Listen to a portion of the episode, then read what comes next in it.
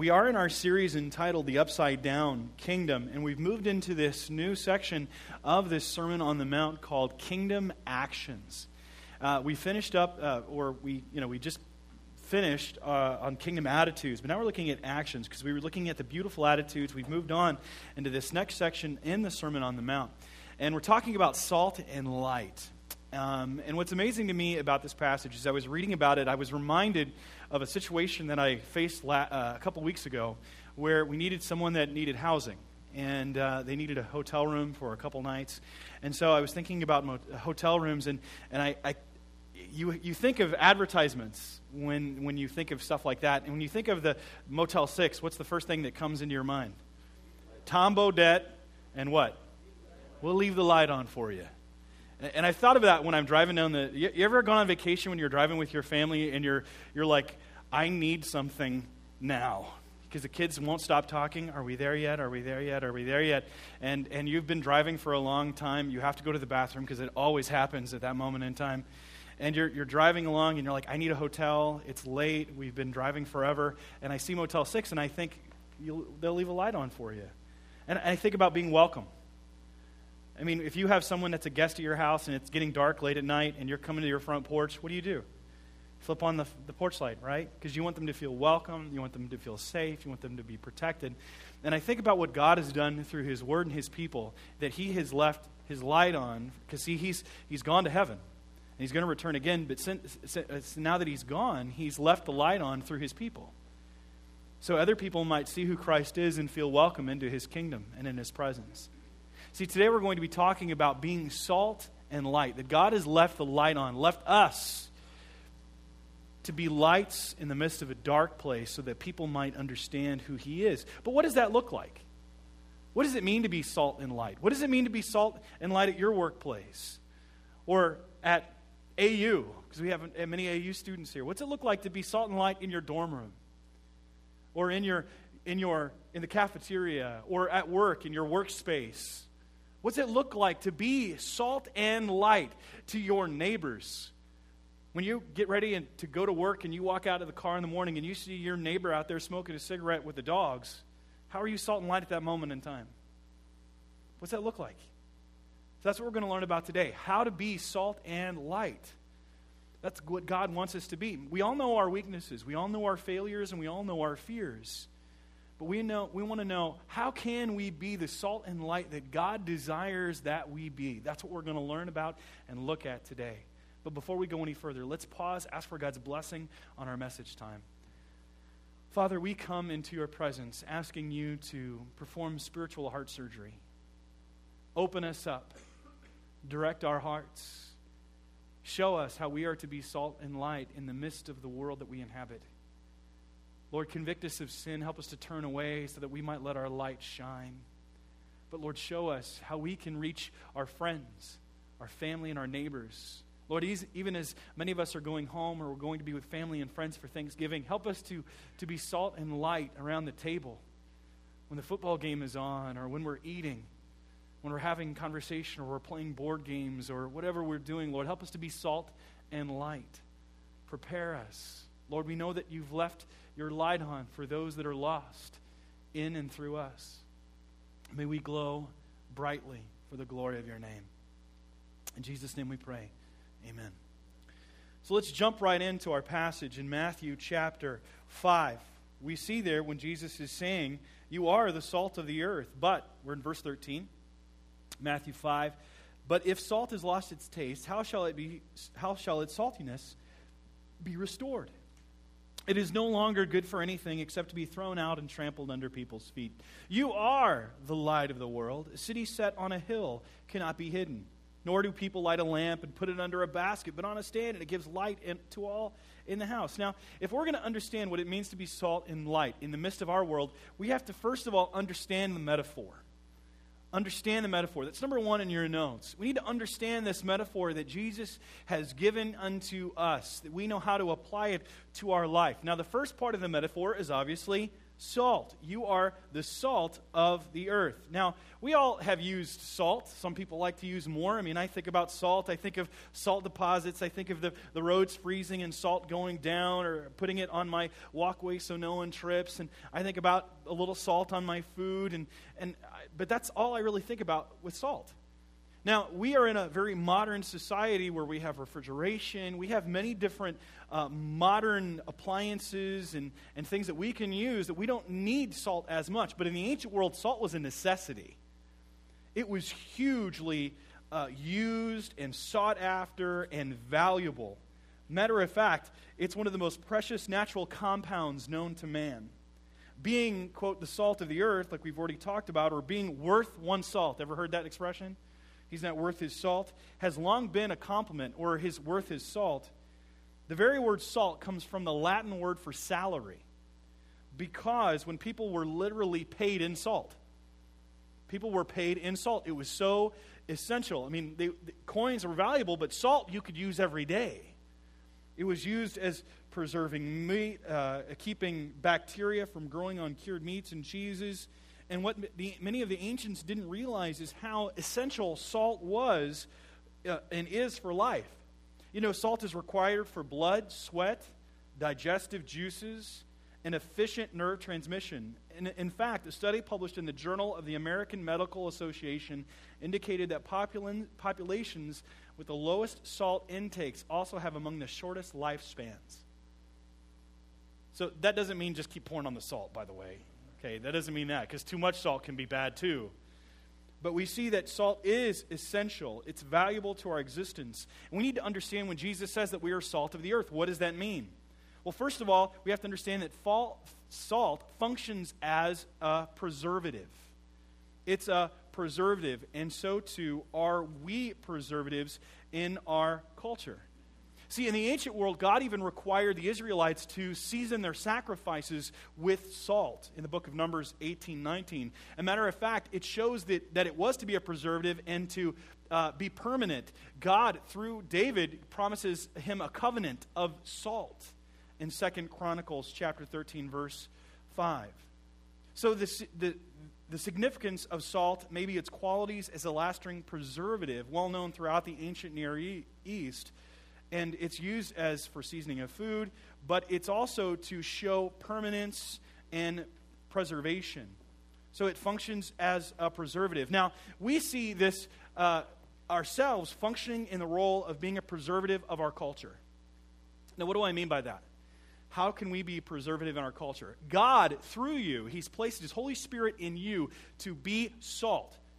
Now, what does that mean? It means that people are blessed through you and it means that you, because of your relationship with Christ, will bless other people, and they will be under the umbrella of your blessing. Now, we see this in the book of Genesis, chapter 18. When God is getting ready to bring judgment on Sodom and Gomorrah, He's, he's heard about their sin. It has gone to his ears. And he shows up. And near Sodom and Gomorrah, in that region, lived Abraham. And God comes with two angels. It's a pre- picture of a pre incarnate Christ. He, Abraham receives three visitors. And these visitors show up, and Abraham recognizes that one of them is God. And God says to him, Shall I hide from Abraham what I'm about to do? And he says that the sin of Sodom and Gomorrah, which was sexual immorality and hospitality, they didn't show hospitality and they were guilty of, homo- um, of, of sexual immorality. That God, it was so bad that God was bringing judgment on the people. And he tells Abraham this. Now, Abraham normally would be like, fine, fry him. But he doesn't. Why? Because his nephew lived there. Now, his nephew wasn't a participant in this sin, but it still bothered him that one of his family members was going to be destroyed. So he takes it upon himself to talk to God and, in essence, try to convince him not to destroy Sodom and Gomorrah. So God, he says to God, God, if there are 50 righteous people there, will you destroy the city? He goes, For the sake of 50, I won't destroy it. Meaning that these 50 people will preserve the rest of them. I won't bring judgment on them because the 50 that are there, they're acting as preservatives. And then Abraham goes, Well, can I talk to you just another time? What about if it's 45? God goes, For the sake of 45, I won't destroy it. He goes, Well, how about 40? He says, For the sake of 40, I won't destroy it. Says, God, don't, don't kill me. What about for 30? For the sake of 30, I won't destroy it. Lord, I know I'm but dust. What about for the sake of 20? For the sake of 20 righteous persons in the city, I will not destroy it. Lord, one more time. What about 10? For the sake of 10, I won't destroy the city. 10 are enough to season and preserve the people. But what, what happened? There weren't 10 people. weren't 10 righteous people that were there. So judgment came upon them. Lot came out with his family, his two daughters, his wife. His wife turned back, which also shows that we're not to turn back to our life of sin because when she did, she turned to a pillar of salt.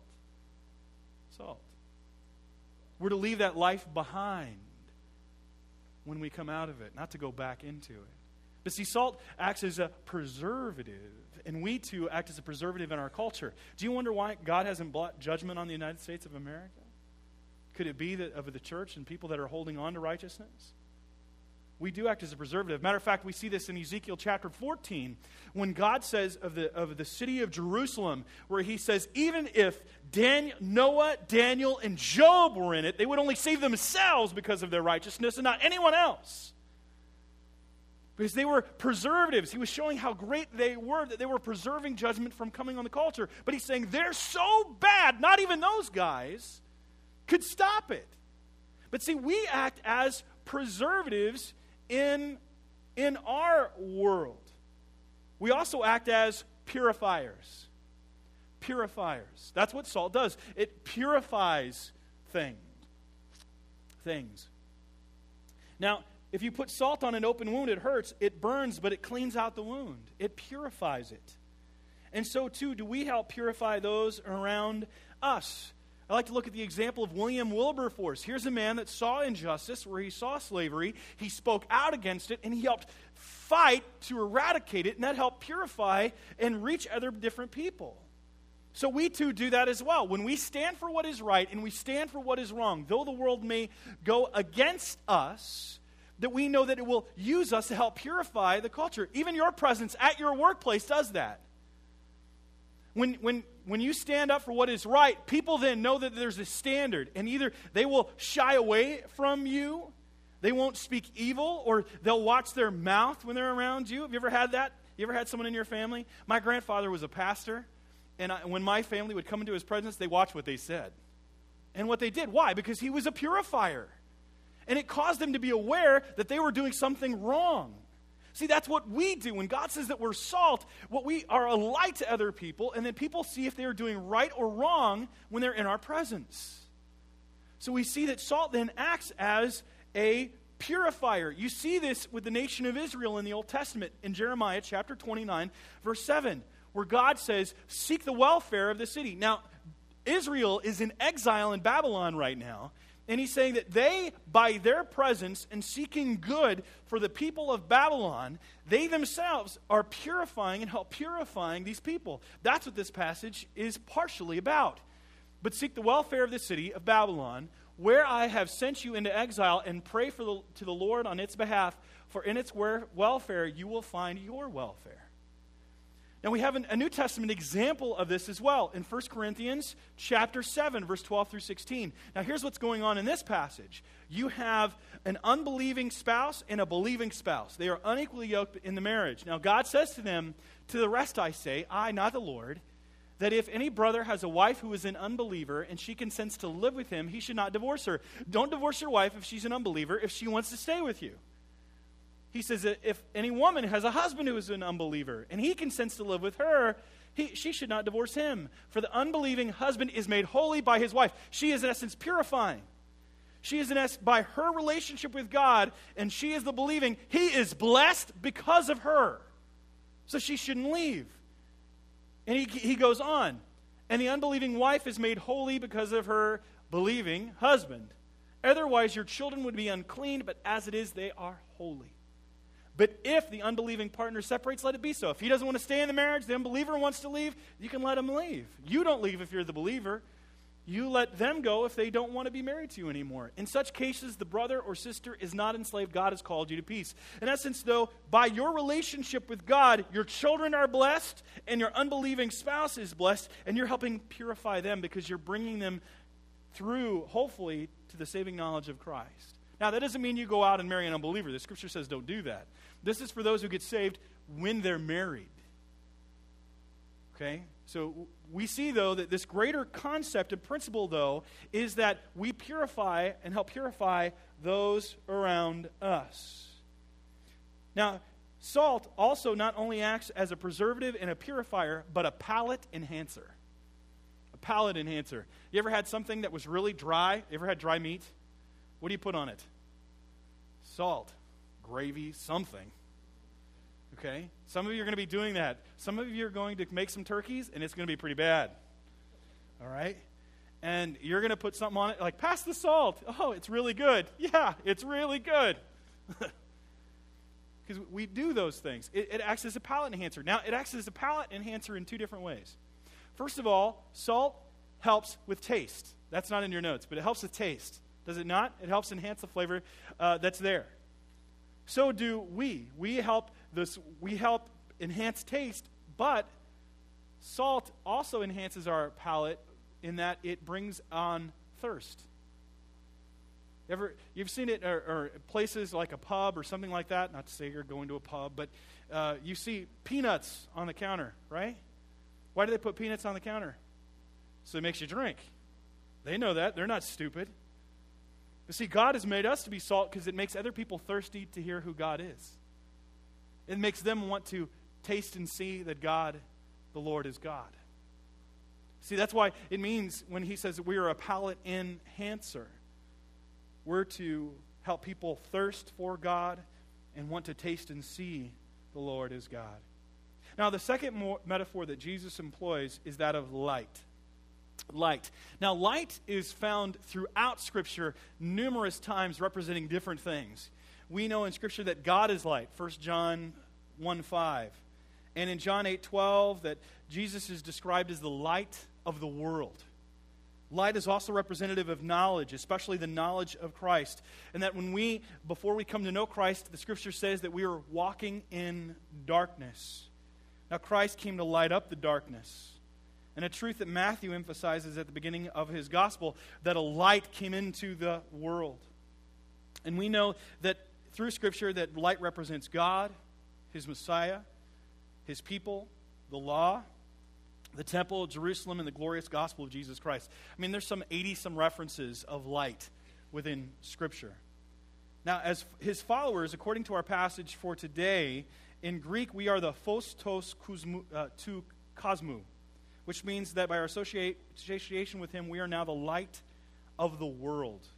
So Jesus, in essence, lights us up to be lights in the midst of dark places, and we are to shine, help shine brightly. Now, I want to talk a few moments and spend a little bit talking about what light is and what light does. First of all, light gives perspective. Perspective. You want to know how bad the room is? What do you do? Flip on the light. We, we, we get perspective. We can see things when the light is on. When we can't, uh, we don't know what, what, what's going on. Light gives perspective. So too do we by our relationship with God, that other people, we, we shine the light wherever we go. And we're to give other people perspective on their relationship with God and who God is. So it gives perspective. We see this in the book of Ephesians, chapter 5, verse 8 through 14. As the Apostle Paul, by the Holy Spirit, speaks to the church at Ephesus and says, For at one time you were darkness, but now you are light in the Lord. Walk as children of light, for the fruit of light is found in all that is good and right and true, and try to discern what is pleasing to the Lord. Take no part in the unfruitful works of darkness, but instead expose them. Because if something's going on in darkness, when you turn it on, you can see what it really is. See, Satan tries to keep us in darkness because we don't realize how bad sin really is. That's, that's what he that's why he likes us to stay in darkness and blind us. For it is shameful even to speak of the things that they do in secret. But when anything's exposed by the light, it becomes visible. For anything that becomes visible is light. Therefore, it says, Awake, O sleeper, and arise from the dead, and Christ will shine on you. Because it brings perspective. When the light of Christ comes into our life, we can see things. We can see how we wasted our life in sin, and we can see what sin really is in all of its disgustingness. We see the reality of what it is when the light of Christ comes into us. And when we go into others' lives, that's what we do. We help show them what sin is. So we need to understand that light gives perspective. Light gives perspective. Light also gives protection. Protection. How do you keep burglars away? Flip on the light, right? I like to have my back porch light floodlight on. That keeps things away. You know, it's interesting that the Bible talks about this too. Look at this John chapter 3, verse 19 through 21. And this is the judgment. The light has come into the world, and people loved the darkness. People love sin. People do. You can always find a crowd when there's sin involved. And people love the darkness rather than the light because their works were evil. For everyone who does wicked things hates the light. What do burglars not like?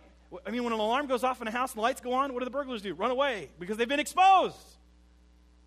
They've been exposed. See, that's what light does to us. It exposes us for who we are and how bankrupt we are. But whoever does what is true comes to the light so that it may be clearly seen that his works have been carried out in God.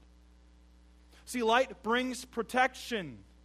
It brings protection and it also brings power.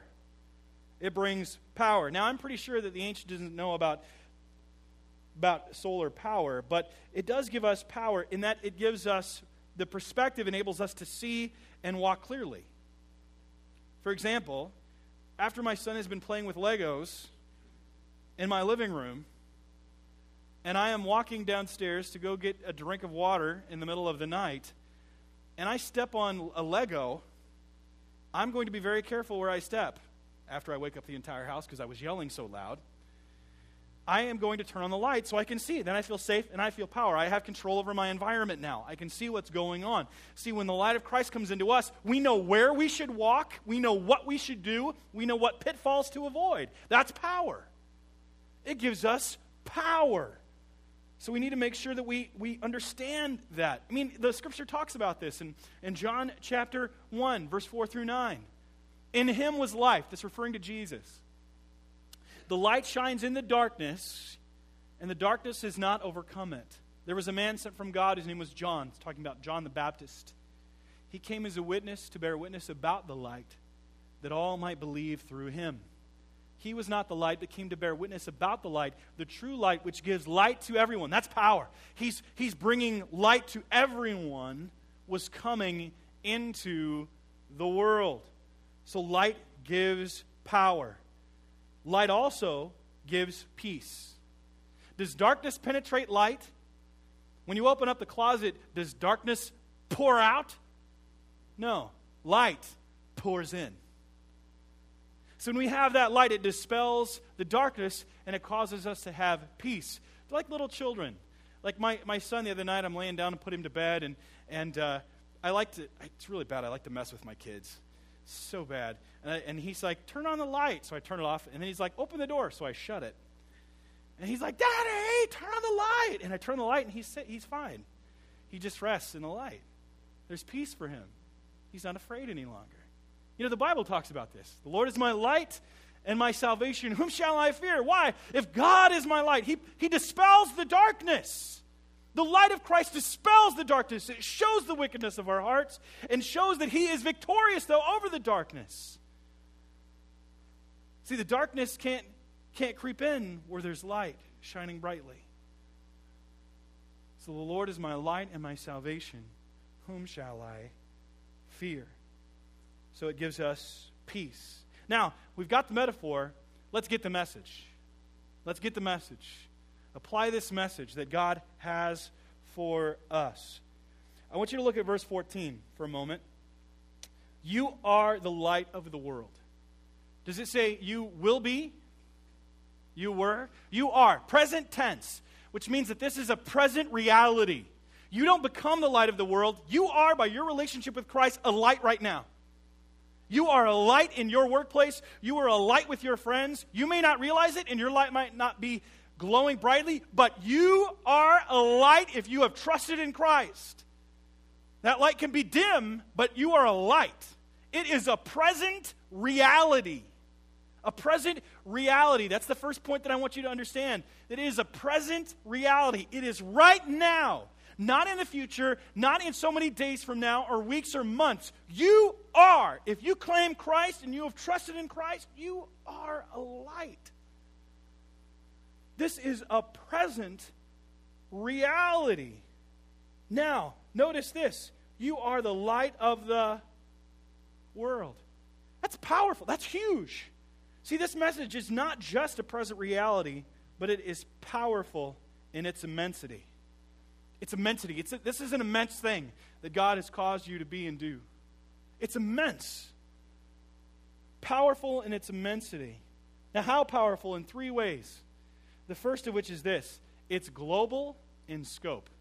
It's global. You're not just the light of your neighborhood. You're not just the light at your cubicle or in the conference room. You're not just a light in the classroom or the locker or the locker room or the weight room or the gym. You are the light of the world.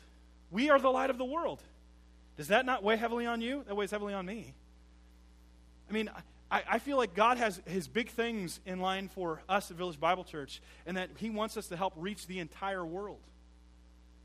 Not just our neighborhood, but the world. To shine our light brightly. I know it seems small, but we seem small comparison. But God likes to do things and things that don't really seem up to the task. We got a big God. He takes the little that we have and are and makes us much to do great big things. He used 12 men to change the world. 12 uneducated, ordinary men to change the world, and it's still changing to this day. And that message is spilling out to the farthest recesses of the, the, the globe. It is global in its scope, the light of the world. You know, it's interesting. The phrase city on a hill, because God says, uh, put us it's like a city on a hill to be seen. It entered into the American lexicon through the Puritan John Winthrop in his 1630 sermon entitled A Model of Christian Charity, which was delivered on board the Arabella on its way to the New World. He preached it to the future Massachusetts Bay colonists while they were still on board the ship. And though Winthrop was the first, he was not the last, for it was picked up by President elect Kennedy. He referred to the, the, the country, U- U.S., as a city on a hill, and made even more famous by Reagan, Reagan when he used it on three different occasions. Now, I understand that they were saying and trying to promote uh, nationalism and patriotism, but they're taking it out of context. It's not that this United States is a city on the hill, it's that we as believers in Christ are cities on a hill. So that people might look and have hope and be guided when they see us.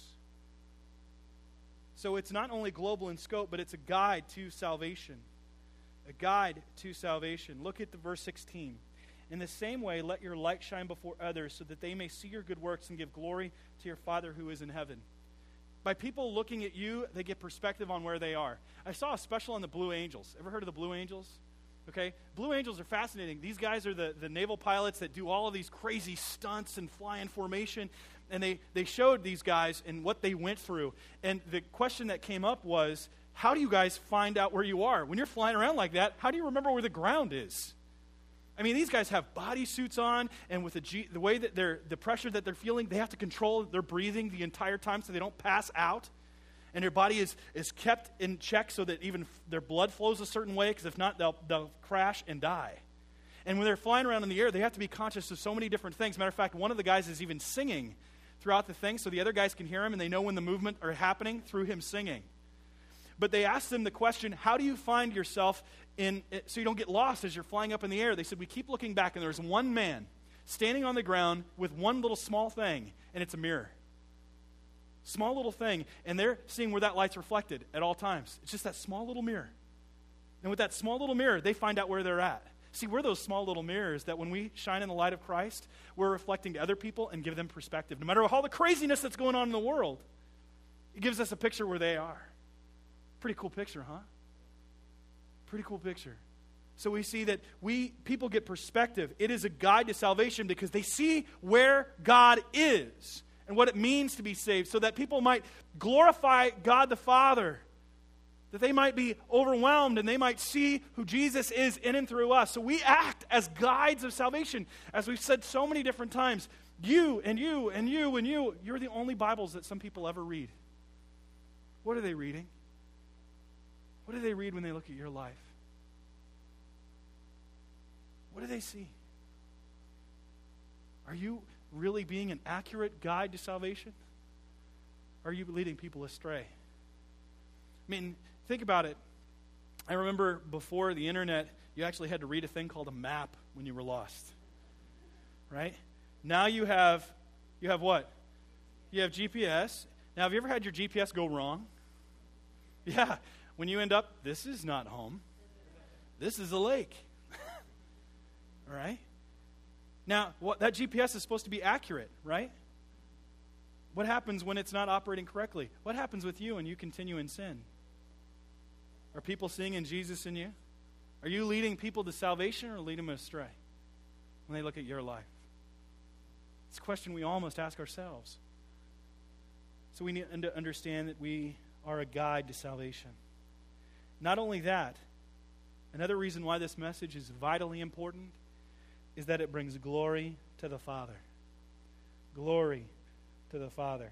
In the same way, in verse 16, let your light shine before others so that they may see your good works and give glory to your Father who is in heaven. See, when others see Christ in you, they are drawn or repelled by it.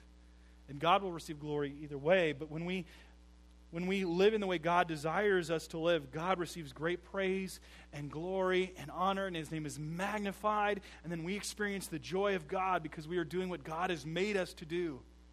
You ever done something at the have you ever got to the end of a day and you think this day was worthless or it was is great? And you, you might ask yourself, why? I feel good when I get a lot of work done. You ever felt that? You got done with the day and you're like, I feel good. I've accomplished something. I, I did what I was supposed to set out to do. And there's this relief and peace and uh, just this presence about yourself that you're like, you're happy. You're rested, knowing that you did something that needed to be done. You feel like you accomplished something. See, the same is true with us when we're living the way that God wants us to do, wants us to be.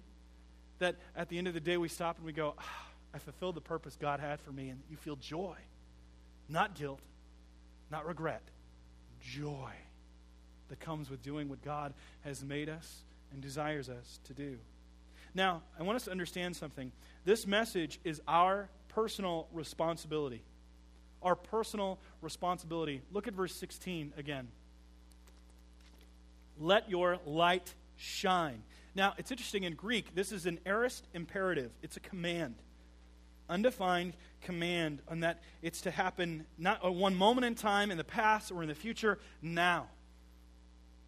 So we're to let our light shine. In other words, this is a command, it's a mandate. And we must make sure that we are fulfilling this mandate that God has for us. That's number three in your notes. Fulfill, fulfilling our mandate for to get this message out there and really leave a light on for people so that they can see who Christ is, we have to fulfill this mandate, this command, which means we need to do everything in our power to make sure that this gets fulfilled. Everything else gets put on the back burner. Our hobbies, our habits, all of these other responsibilities go on the back burner to fulfill the command of God that God has for us.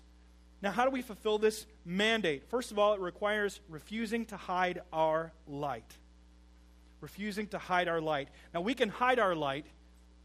How do we do that? Several ways. We hide our light when we're quiet, when we should be speaking. We hide our light when we go along with the crowd and we don't stand for what is right. We hide our light when we fail in talking to others about Jesus. We hide our light when we ignore the needs of others. But I think the main reason we hide our light is simply fear. We're afraid of what others may think. We are afraid of persecution. We're afraid of retribution or what they're going to do to us. You know, I saw this illustrated in a pretty powerful way this past week. Uh, I was reading my my uh, seven year old daughter a bedtime story, reading Peter Pan. It's an abridged version of Peter Pan. And we're reading Peter Pan, and there's a part where Peter has the, the, uh, the kids, the children, and they're flying in the sky in Never Never Land. And it's completely dark, pitch black, except for Tinkerbell. Tinkerbell is very bright, and, and they're worried because they see that Tink is is completely bright and everyone sees it. And they know that if Captain Hook sees it, he's going to fire this cannon called Old Tom and possibly kill the kids. And so they're worried as they're flying through the air. They're saying, Stop her! Stop her! And the kids don't know what to do. They're like, Tell her to turn it off. And Peter's like, She can't turn it off. She's a fairy. And they says, Well, when does it go off? When she goes to sleep. Cause her to go to sleep. Well, she can't sleep unless she's tired. Then hide her. So they, one of the kids has a stovetop hat and puts her Tink in the hat so that Hook can't see her. See, many of us are afraid of being shot at by our coworkers, by our friends, by our neighbors, so we hide it away. Because, see, we can't turn it off. We can't turn off the light. We can dim it, but we can't turn it off. It's always there. But we can try to hide it away because we are afraid what others might think of us. Don't hide your light. Refuse to hide your light. Secondly, remove any hindrances to your light. Remove any hindrances to your light. How do we, we hinder hinder our light? When you put things around it so it can't see. That's what Jesus says. They don't put, light a lamp and then put a bowl over it. But see, when we, we do that, when we sin, what are the sins that you're holding on to that are causing other people to be hindered so they see your sin and not the Savior? What sins do you need to remove? I'm not just talking about the obvious sins, I'm talking about the, the ones that you know in the depth of your heart. What websites have you been going to? What books and magazines have you been reading? Where have you been spending your money? What shows are you watching? What movies are you putting before you? What are you doing when no one's looking? For those that are, are single, what are you doing when you're with your boyfriend or your girlfriend, when you're alone and no one's around? For those that are married, what are you doing when you're away from your spouse at work or at school or whatever it is? You got to remove those hindrances. You got to confess your sin, get it out in the open, and then repent of it. Turn away from it. Because if you don't, it's going to come out. And then the name of Christ is going to be blasphemed because of your disobedience. Remove any hindrances to your light. Not just remove any hindrances, there's more. Make sure that you are reaching out for those bound for hell. Why does salt and light exist? For others. We are called salt and light so that others might benefit from our relationship with Christ. It's others focused, others centered, not just our personal comfort, but it's for the sake of other people that they might be saved. We are light so that they might see what darkness is and see the Savior. We are salt that we might purify and preserve the culture around us, that other peoples might see Jesus in us. These are people that are bound for hell, and we don't laugh at them. We don't condemn them. We plead with them to be reconciled to God, as the scripture says that we are ambassadors to God, and Christ, through us, is pleading for them to be reconciled to God while there's still time. This is a serious reason that God has placed us as salt and light so that other people might be saved. People are going to hell. It's a real place, it is not a metaphor. It is a real, literal place. I don't know how it exists in the plane of spirituality, but it does. And you don't want to go there. And Satan is not in charge of hell. It's not a fun place. There's no pleasure. People think that Satan is in charge of hell. No, it was created to house him where he would be imprisoned.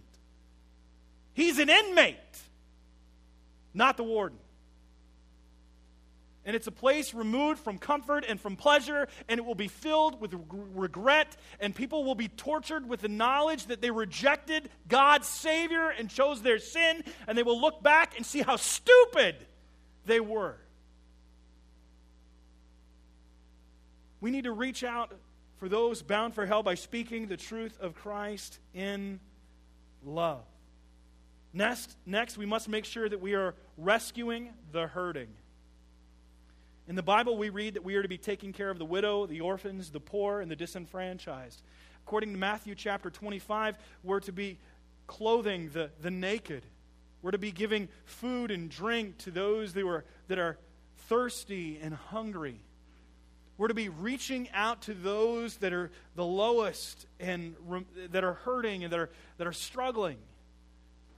So we must make sure that we are reaching out to those that are hurting. That's another way that we let our light shine and we fulfill this mandate that God has for us. So reaching out for those bound for hell and making sure that we are rescuing the hurting. And then lastly, we must make sure that we, we are relying on the Lord of the harvest. Relying on the Lord of the harvest. So we can't do this by ourselves. While we are salt and light, we need the Lord to guide us and Him to bring other men and women and raise them up to be disciples of others so that we can let their light shine as well. We, God is blessing our church. We're seeing and hearing stories of, of people coming and, and, and experiencing tremendous heart and life change and forsaking sin and growing in righteousness. And, and, and, and, and it's because people are praying, number one and we're trying to honor God with all of our, our heart and all of our soul and all of our strength. But we need leaders to rise up to help disciple these people that God are bringing into us to be more like Jesus. And, and that only happens when, when Jesus, who is the Lord of the harvest, raises up workers. As it says in Matthew chapter 9, verse 37 through 38, then he said to his disciples, The harvest is plentiful, but the laborers are few. Therefore, pray earnestly to the Lord of the harvest to send out laborers into his harvest. If we're to fulfill this mandate, we need people that are discipling people. Are you discipling someone? Are you being discipled? Let me ask you that question. See, Paul was discipled a lot by Barnabas. The great apostle Paul was discipled by Barnabas, and then he turned discipled Timothy. I don't care how old you are, you need someone speaking truth in you to help you grow to be like Jesus. There are no Lone Ranger Christians. We can't do it on our own. We need one another to be growing, to, to build these relationships, whether it's in our small groups, whether it's in uh, worship services or, or, or home groups or whatever it may be. We need to be discipled by someone else because it's dark out there. I don't know about you. Uh, one of the most depressing things about me in the month of November is the fact that it gets dark at like 4:30. I hate that and it just feels so dark, and, and the weight can just come on you so strongly. And it can be very, very depressing. And in our world, it's a dark place, and it's darker than that. But you know what? The darker it is, the brighter the light shines.